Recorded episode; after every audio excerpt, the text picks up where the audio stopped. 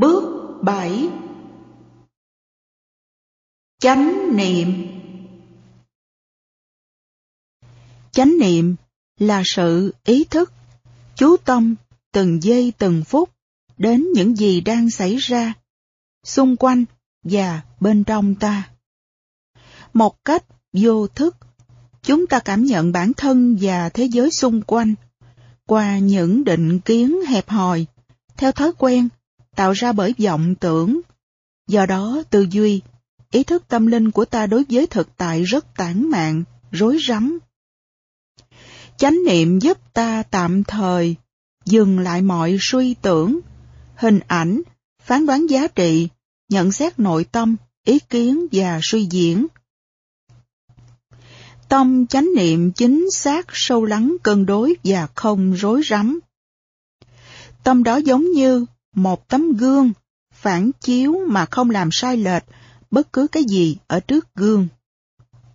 Đức Phật thường khuyên đệ tử hãy giữ tâm chánh niệm trước mặt.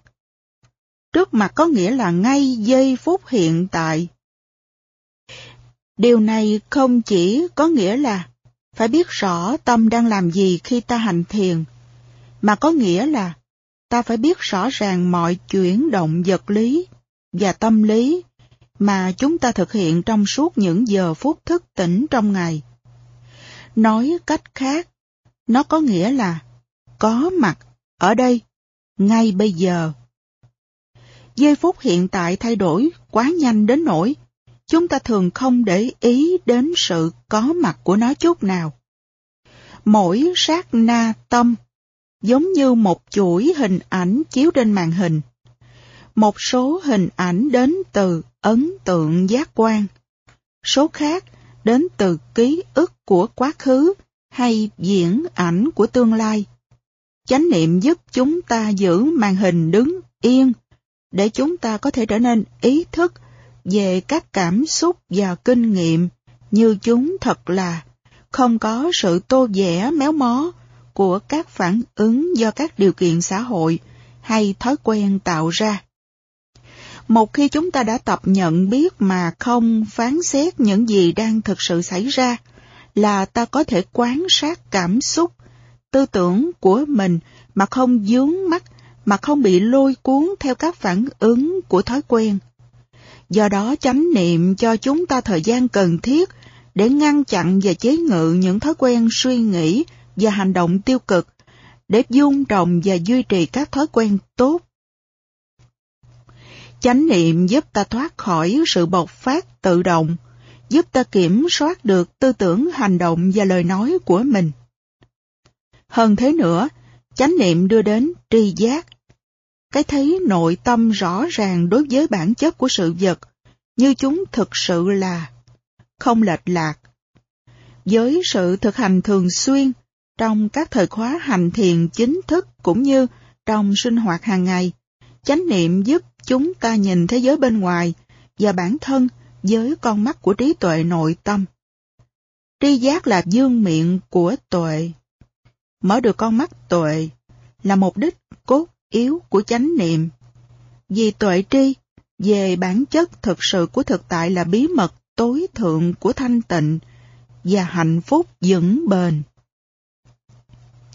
Chúng ta không cần phải tìm kiếm nó ở bên ngoài. Mỗi chúng ta đều có khả năng nội tại để dung trồng, giác tri.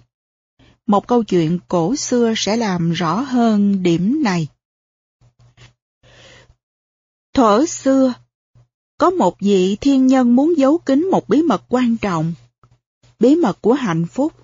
Đầu tiên, ông nghĩ đến việc giấu bí mật đó ở dưới đáy biển. Nhưng rồi ông tự nhủ, không, ta không thể giấu bí mật của ta ở đó, con người rất thông minh, một ngày kia họ sẽ tìm ra nó. Kế tiếp, vị ấy nghĩ đến việc giấu bí mật trong một hang động. Nhưng rồi, ông cũng từ bỏ ý định đó. Có nhiều người tham viếng các hang động này, họ sẽ tìm ra bí mật ở đó. Sau đó ông nghĩ đến việc giấu bí mật trên đỉnh núi cao nhất, nhưng rồi ông cũng nghĩ, ngày nay con người rất tò mò, một ngày kia sẽ có người leo lên đỉnh núi và khám phá ra nó. Cuối cùng vị thiên nhân tìm ra được một giải pháp hoàn hảo nhất.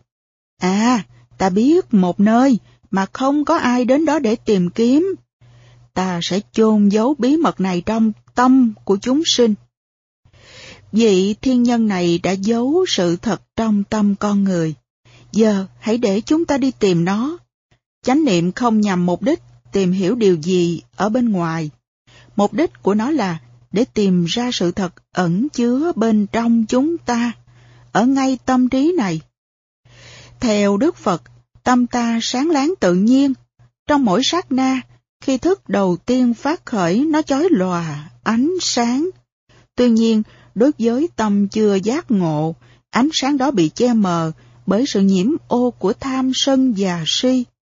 Những nhiễm ô này cản trở sự trong sáng của tâm, khiến tâm u tối khổ đau.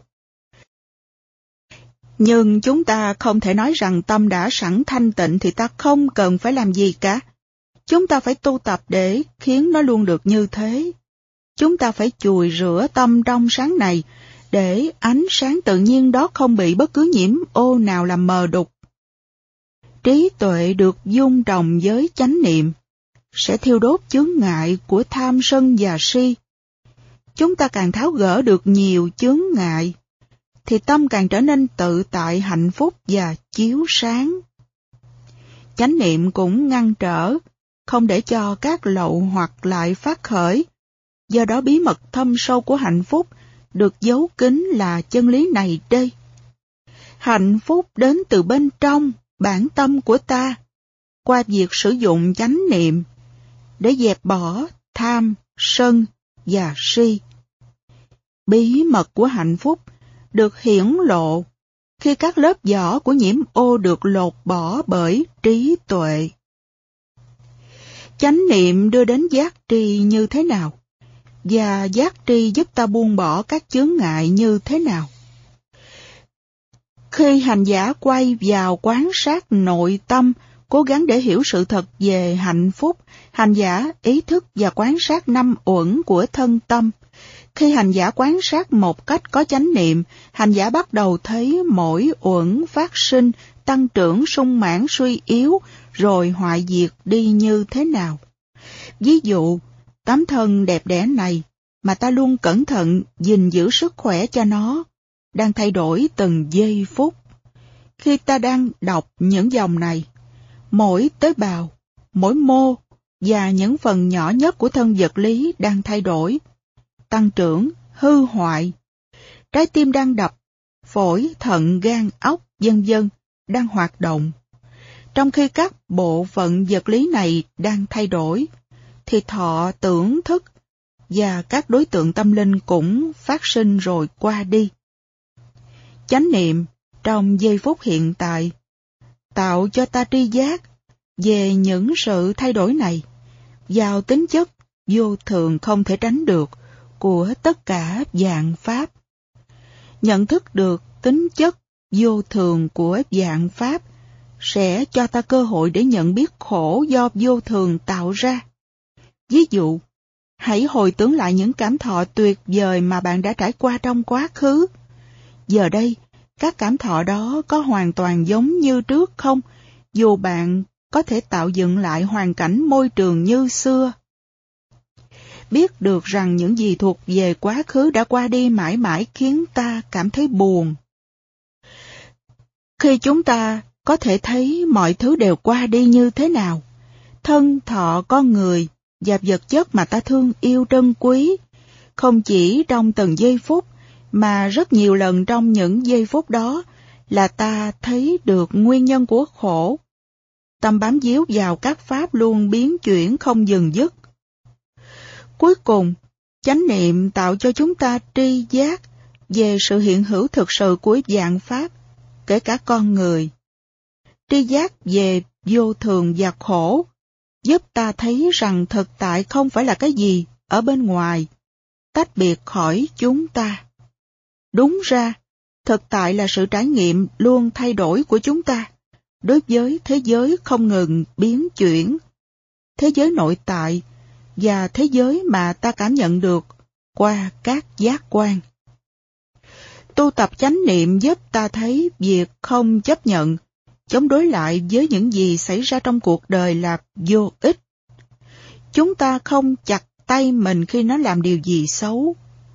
Tương tự, nếu ta xa lánh những người hành xử khác ta thì thật dại khờ. Vì tất cả chúng ta đều là một phần của thế giới luôn biến chuyển, luôn khổ đau này. Tranh chấp với thế giới thì cũng giống như bàn tay này đánh đấm với bàn tay kia, hay con mắt bên phải đối nghịch với con mắt bên trái. Chúng ta khám phá ra cuộc đời không phải là một cái gì bất biến. Nó là một dòng chảy mãnh liệt của những biến đổi không ngừng. Khi đi tìm kiếm ý nghĩa của cuộc đời, tất cả những gì ta có thể tìm thấy là sự thay đổi này. Khi chúng ta tiếp tục quán tưởng về khía cạnh nổi bật này, ta sẽ không thấy bản chất vững bền hay thường hằng trong đó. Không có cái ngã hay linh hồn bền vững thường hằng nào ở bên trong để ta có thể bám díu vào và cũng không có cái ngã hay linh hồn bền vững thường hàng nào ở tha nhân để ta tranh cãi với. Do đó, chánh niệm mang đến cho ta tri kiến về ba tính chất của dạng pháp, vô thường, khổ và vô ngã.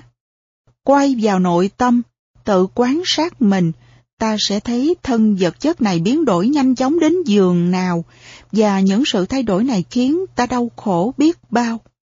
Ta đã ước muốn mãnh liệt đến thế nào để không còn phải tái sinh, không phải già, bệnh, không phải trải qua những khổ đau thất vọng hay sầu não nữa. Ta biết khổ khi bám víu vào người hay vật mà ta ưa thích hoặc tránh né người hay vật mà ta không ưa thích. Ta ý thức rằng bất cứ ham muốn nào, dù vi tế hay cao cả đến đâu, cũng mang đến khổ đau.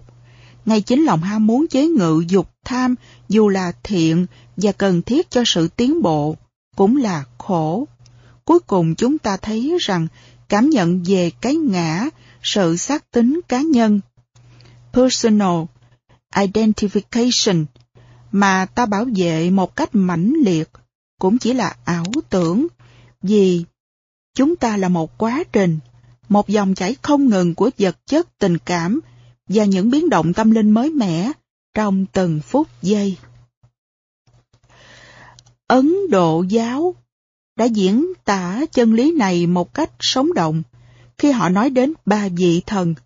Vị thần sáng tạo Brahma, vị thần bảo vệ Vishnu và vị thần hủy diệt Shiva. Vị sáng tạo là giai đoạn phát khởi, vị bảo vệ là giai đoạn sung mãn và vị hủy diệt là giai đoạn hoại diệt.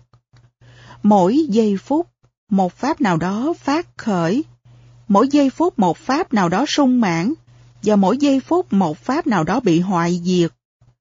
Không có giây phút nào ngưng động, vì không có gì, ngay chỉ trong một tích tắc thời gian là còn nguyên vẹn. Quá trình này tiếp diễn không ngừng nghỉ. Khi đã đạt được tri kiến này, ta có thể để cho các xúc cảm, cảm thọ, suy tưởng đi qua tâm, mà không níu giữ lại bất cứ thứ gì, dù rằng chúng dễ chịu, thoải mái đến thế nào. Trái lại, khi các trạng thái khó chịu đau đớn hay không thể chịu đựng xuất hiện, ta cũng để chúng đi qua, mà không trở nên bực bội. Chúng ta chỉ để sự việc xảy ra, mà không cố gắng ngăn chặn chúng, không bám díu chúng, và cũng không tránh né chúng. Chúng ta chỉ nhận biết sự vật như chúng là. Chúng ta thấy không chỉ với con mắt của trí tuệ, mà ngay cả với sự tỉnh thức hàng ngày rằng tất cả mọi vật, mọi chúng sinh hiện hữu dựa vào những nhân duyên luôn biến đổi. Vì không có gì thường hằng để bám díu và không có gì thường hàng để xua đẩy đi, chúng ta tự tại với một tâm hoàn toàn an tĩnh, hoàn toàn hạnh phúc. Bốn lãnh vực chánh niệm Chánh niệm là sự ứng dụng thiền trong cuộc sống. Những phương pháp thực hành chánh niệm được nói đến sau đây dựa vào bài pháp do Đức Phật giảng với các đệ tử của Ngài về bốn nền tảng của chánh niệm. Trong bản kinh đó, Đức Phật dạy nhiều phương pháp thiền định. Ngài bắt đầu với sự giải thích mỗi phương pháp bằng những lời. Lại nữa, này các tỳ kheo, với những lời này Đức Phật muốn truyền dạy rằng cần đem các phương pháp này ra thực hành. Ngài tuyên thuyết rõ ràng rằng bất cứ ai thực hành chánh niệm theo các phương pháp này chắc chắn sẽ đạt được hạnh phúc lâu bền trong giác ngộ. Tuy nhiên, với nhiều phương pháp như thế, làm sao chúng ta có thể thực hành tất cả? Sự khác biệt trong các phương pháp mà Đức Phật đã dạy chỉ gây khó khăn cho những ai chưa quen với giáo pháp. Thực ra các phương cách thực hành đều dựa trên các sinh hoạt hàng ngày của chúng ta. Hơn nữa, các phương pháp của Đức Phật đều dựa trên trí tuệ siêu diệt của Ngài về cách mà tâm chúng sinh vận hành. Lấy ví dụ một em bé. Em bé rất dễ thương và tuyệt vời, nhưng cũng rất đòi hỏi. Nó đòi ăn, đòi táo sạch, đòi không khí trong lành, đòi ngủ và nhiều thứ khác nữa. Trong khi sự chú tâm của em bé rất ngắn. Bậc làm cha làm mẹ có bổn phận giữ cho em bé bận rộn và khuyến khích bé bằng cách chắc chắn rằng bé có một số đồ chơi hữu ích và những hoạt động khác nhau. Tâm chúng ta cũng đòi hỏi tương tự như thế và sự chú tâm của chúng ta, đôi khi cũng ngắn ngủi như của một em bé. Đức Phật hiểu điều này. Ngài liệt kê cho chúng ta cả một danh sách những việc cần làm. Chúng ta có thể bắt đầu với bất cứ đối tượng nào của thiền quán. Hơi thở, cảm thọ, một trạng thái tâm, một trong những chướng ngại hay kiết sử, không quan trọng là cái gì, vì bất cứ cái gì chúng ta chú tâm vào, không lâu sau sẽ thay đổi. Khi tâm hướng đến điều gì đó bất thiện, ta lập tức thay nó với điều gì đó tốt hơn, giống như khi cha mẹ đưa cho em bé một quả bóng để lấy cất cái kéo mà bé vừa cầm được. Khi tâm hướng đến điều thiện ta sẽ khuyến khích nó. Bất cứ điều gì phát khởi trong tâm sẽ trở thành đối tượng của thiền chánh niệm. Chúng ta có thể dùng bất cứ đối tượng nào để phát triển thêm trí tuệ của chúng ta về ba tính chất của mọi hiện hữu, vô thường khổ và vô ngã. Khi một tư tưởng nào đó hoại diệt đi một cách tự nhiên, chúng ta chuyển tâm trở lại với đối tượng thiền quán ban đầu. Có thể bạn sẽ tự hỏi, nếu tâm tôi không trụ vào đối tượng thiền quán đầu tiên thì sao? Nếu tôi chọn quán chiếu trên 32 phần của thân, nhưng trong một tiếng đồng hồ, tôi chỉ mới quán được 5 phần đầu tiên thì sao? Nếu các đối tượng thiền quán khác sinh khởi nơi tâm, và bạn sử dụng chúng để quán chiếu về ba đặc tính của thực tại thì đâu có vấn đề gì. Bất cứ phương pháp thiền nào mà có thể giúp bạn nhận ra được chân lý, thì đó là một phương cách hữu hiệu. Đừng hy vọng rằng tâm sẽ trụ trên đối tượng này hay đối tượng kia. Bản chất tự nhiên của tâm là biến đổi. Nó đi từ đối tượng này đến đối tượng khác. Nhưng không nên cố ý nhảy từ đối tượng này sang đối tượng khác. Bắt đầu với sự chú tâm vào một đối tượng thiền quán, như là thân, và chỉ chuyển đến đối tượng khác khi nó tự nhiên sinh khởi. Ví dụ, ta đang chú tâm vào hơi thở, bỗng nhiên một tư tưởng phát khởi, khiến ta nghĩ về bệnh da của mình. Khi tư tưởng đó qua đi, tâm sẽ trở về với hơi thở kế tiếp. Nếu không thể dứt chú tâm về da, ta nên quán tưởng về sự vô thường của da, nó mong manh như thế nào, luôn chuyển đổi như thế nào và sẽ trở nên nhăn nheo như thế nào. Ta cũng nên quán về việc chấp vào da sẽ vô ích và phiền não như thế nào, vì dù ta cố gắng thế nào, nó cũng sẽ phải thay đổi. Mà ta càng bám víu vào nó, ta càng khổ đau. Ta cũng nên nghĩ đến tính vô ngã của gia Không có cái ta nào trong đó để làm chủ nó. Sau đó, ta quán sát.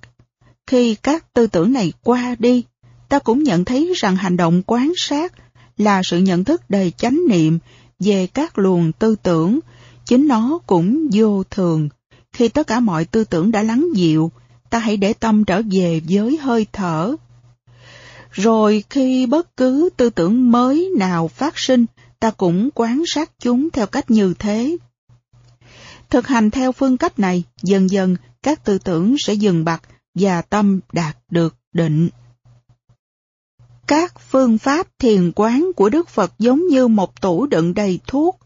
Bạn không thể uống tất cả các loại thuốc cùng lúc, cũng như bạn không thể thực hành mọi thứ trong bốn lãnh vực chánh niệm, tứ niệm xứ cùng một lúc. Hãy bắt đầu với bất cứ lãnh vực nào bạn cảm thấy thoải mái, rồi trong quá trình thiền quán, bạn có thể quán về một lãnh vực khác tùy thuộc vào đối tượng thiền quán phát sinh. Hiện tại tâm của ta có vẻ lăn xăng lộn xộn, nhưng nó sẽ dần lắng xuống. Khi tâm chánh niệm đã trở nên mạnh mẽ sắc bén, tự nhiên tâm sẽ bắt đầu quán xét các khía cạnh sâu sắc hơn trong giáo lý của Đức Phật. Bốn lãnh vực của chánh niệm là một Chánh niệm về thân hai, Chánh niệm về thọ ba, chánh niệm về tâm. bốn, Chánh niệm về đối tượng của tâm. Chúng ta bắt đầu với sự chánh niệm về thân, đặc biệt là về hơi thở. Thiền quán dựa trên hơi thở tạo cho tâm và thân thời gian để lắng xuống. Sau đó, khi các lãnh vực chánh niệm khác phát sinh, ta có thể ý thức về chúng. Dù đối tượng nào phát khởi, dù cho đó là sắc pháp hay tâm pháp, ta cũng phải quán về tính chất vô thường khổ và vô ngã của nó. Quán thân Cho đến giờ, chúng ta chỉ nói đến hơi thở như là một đối tượng của thiền quán. Và thật thế, nó có thể đưa ta đi trọn con đường đến hoàn toàn giải thoát. Nhưng ta cũng có thể sử dụng các đối tượng khác. Theo truyền thống chúng ta có thể kể đến 40 loại đối tượng thiền quán chính yếu, kể cả thân và các loại bộ phận của thân. Ba trong các phương cách hữu hiệu nhất để dung trồng chánh niệm về thân là chánh niệm về hơi thở, chánh niệm về các tư thế và chánh niệm về các bộ phận cơ thể. Chánh niệm về hơi thở Đức Phật khuyên chúng ta nên bắt đầu hành thiền minh sát với chánh niệm dựa trên hơi thở. Hơi thở là một đối tượng vừa luôn có mặt, vừa luôn biến đổi theo một cách mà tự nhiên sẽ khiến ta phải chú tâm. Khi tâm hòa hợp theo hơi thở vào ra, ta có thể chú tâm vào giây phút hiện tại một cách tự nhiên. Ta có thể nhận biết cảm giác phát khởi từ sự tiếp xúc của hơi thở ở bờ mũi. Ta có thể nhận biết hơi thở vào dài hay hơi thở ra dài. Ta cũng có thể nhận biết khi độ dài của hơi thở thay đổi và hơi thở vào ra nhanh chậm hơn trước đó. Ta cũng có thể nhận biết khi một dọc hơi thở ngắn bị gián đoạn bởi một hơi thở dài sâu. Ta cũng có thể nhận biết sự căng phòng hay xẹp xuống nơi lồng ngực, bụng và bụng dưới. Quán sát được các trạng thái này của hơi thở, khiến tâm luôn có mặt trong giây phút hiện tại. Quán sát hơi thở với chánh niệm có thể giúp ta biết nhiều điều về việc tâm vận hành như thế nào. Khi hít vào, ta cảm nhận được sự an tĩnh ở một mức độ thấp. Khi thở ra, ta cảm nhận được sự an tĩnh ở một mức độ thấp. Sự an tĩnh mà ta có được do kết quả của việc hít vào bị gián đoạn bởi sự thở ra và ngược lại. Tuy nhiên nếu ta giữ hơi thở vào lâu hơn bình thường một chút, để kéo dài cảm giác an tĩnh, ta sẽ cảm thấy căng.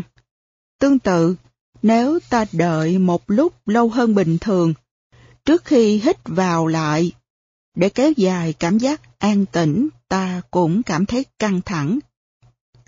Nếu giữ hơi thở vào hay ra lâu thái quá, còn có thể tạo ra cảm giác đau đớn. Qua sự quan sát này ta thấy rằng mình muốn được an tĩnh, giải tỏa căng thẳng và muốn tránh sự khó chịu của việc chờ đợi quá lâu trước khi hít vào hay thở ra. Ta thấy rằng ta muốn sự an tĩnh do quy trình hít thở tạo ra sẽ kéo dài hơn và sự căng thẳng sẽ sớm qua đi. Vì cảm giác căng thẳng không qua đi nhanh như ta muốn, cũng như sự an tĩnh không kéo dài như ta mong, ta trở nên bực bội. Do đó, chỉ với việc quan sát hơi thở, ta cũng thấy ngay rằng chính một ước muốn nhỏ về sự thường hằng trong một thế giới vô thường cũng có thể đưa đến khổ. Hơn thế nữa, vì không có một bản ngã nào để làm chủ tình thế, ước muốn được an tĩnh và giải tỏa căng thẳng sẽ luôn khiến ta cảm thấy bất lực. Tuy nhiên, nếu ta thư giãn tâm để quan sát hơi thở mà không mong cầu sự an tĩnh, hay tránh né căng thẳng đã phát sinh, chỉ trải nghiệm sự vô thường khổ và vô ngã của hơi thở, tâm sẽ trở nên bình an thanh tịnh. Trong khi ta đang thực hành chánh niệm về hơi thở, tâm không trụ hẳn vào hơi thở vào ra. Tâm còn đi đến các đối tượng giác quan như là âm thanh hay đối tượng tâm thức như là ký ức, tình cảm hay tưởng. Khi điều đó xảy ra, ta cần phải quên hơi thở một lúc và chủ tâm vào các đối tượng này, từng đối tượng một. Khi các đối tượng qua đi, hãy để tâm trở về với hơi thở và căn cứ của tâm sau những chuyến du hành dài ngắn đến các trạng thái khác nhau của thân và tâm. Mỗi khi tâm trở về lại với hơi thở, nó trở về với một tri giác sâu lắng hơn về vô thường, khổ và vô ngã. Như thế, qua sự quán sát không phân biệt, không chấp vào các sự kiện này, tâm đã nhận thức được rằng các uẩn này, sắc, thọ, tưởng, hành và thức chỉ hiện hữu vì mục đích để đạt được tuệ giác sâu xa vào trong thực tại của thân và tâm. Chúng không phải có mặt ở đây để ta bám díu vào chúng.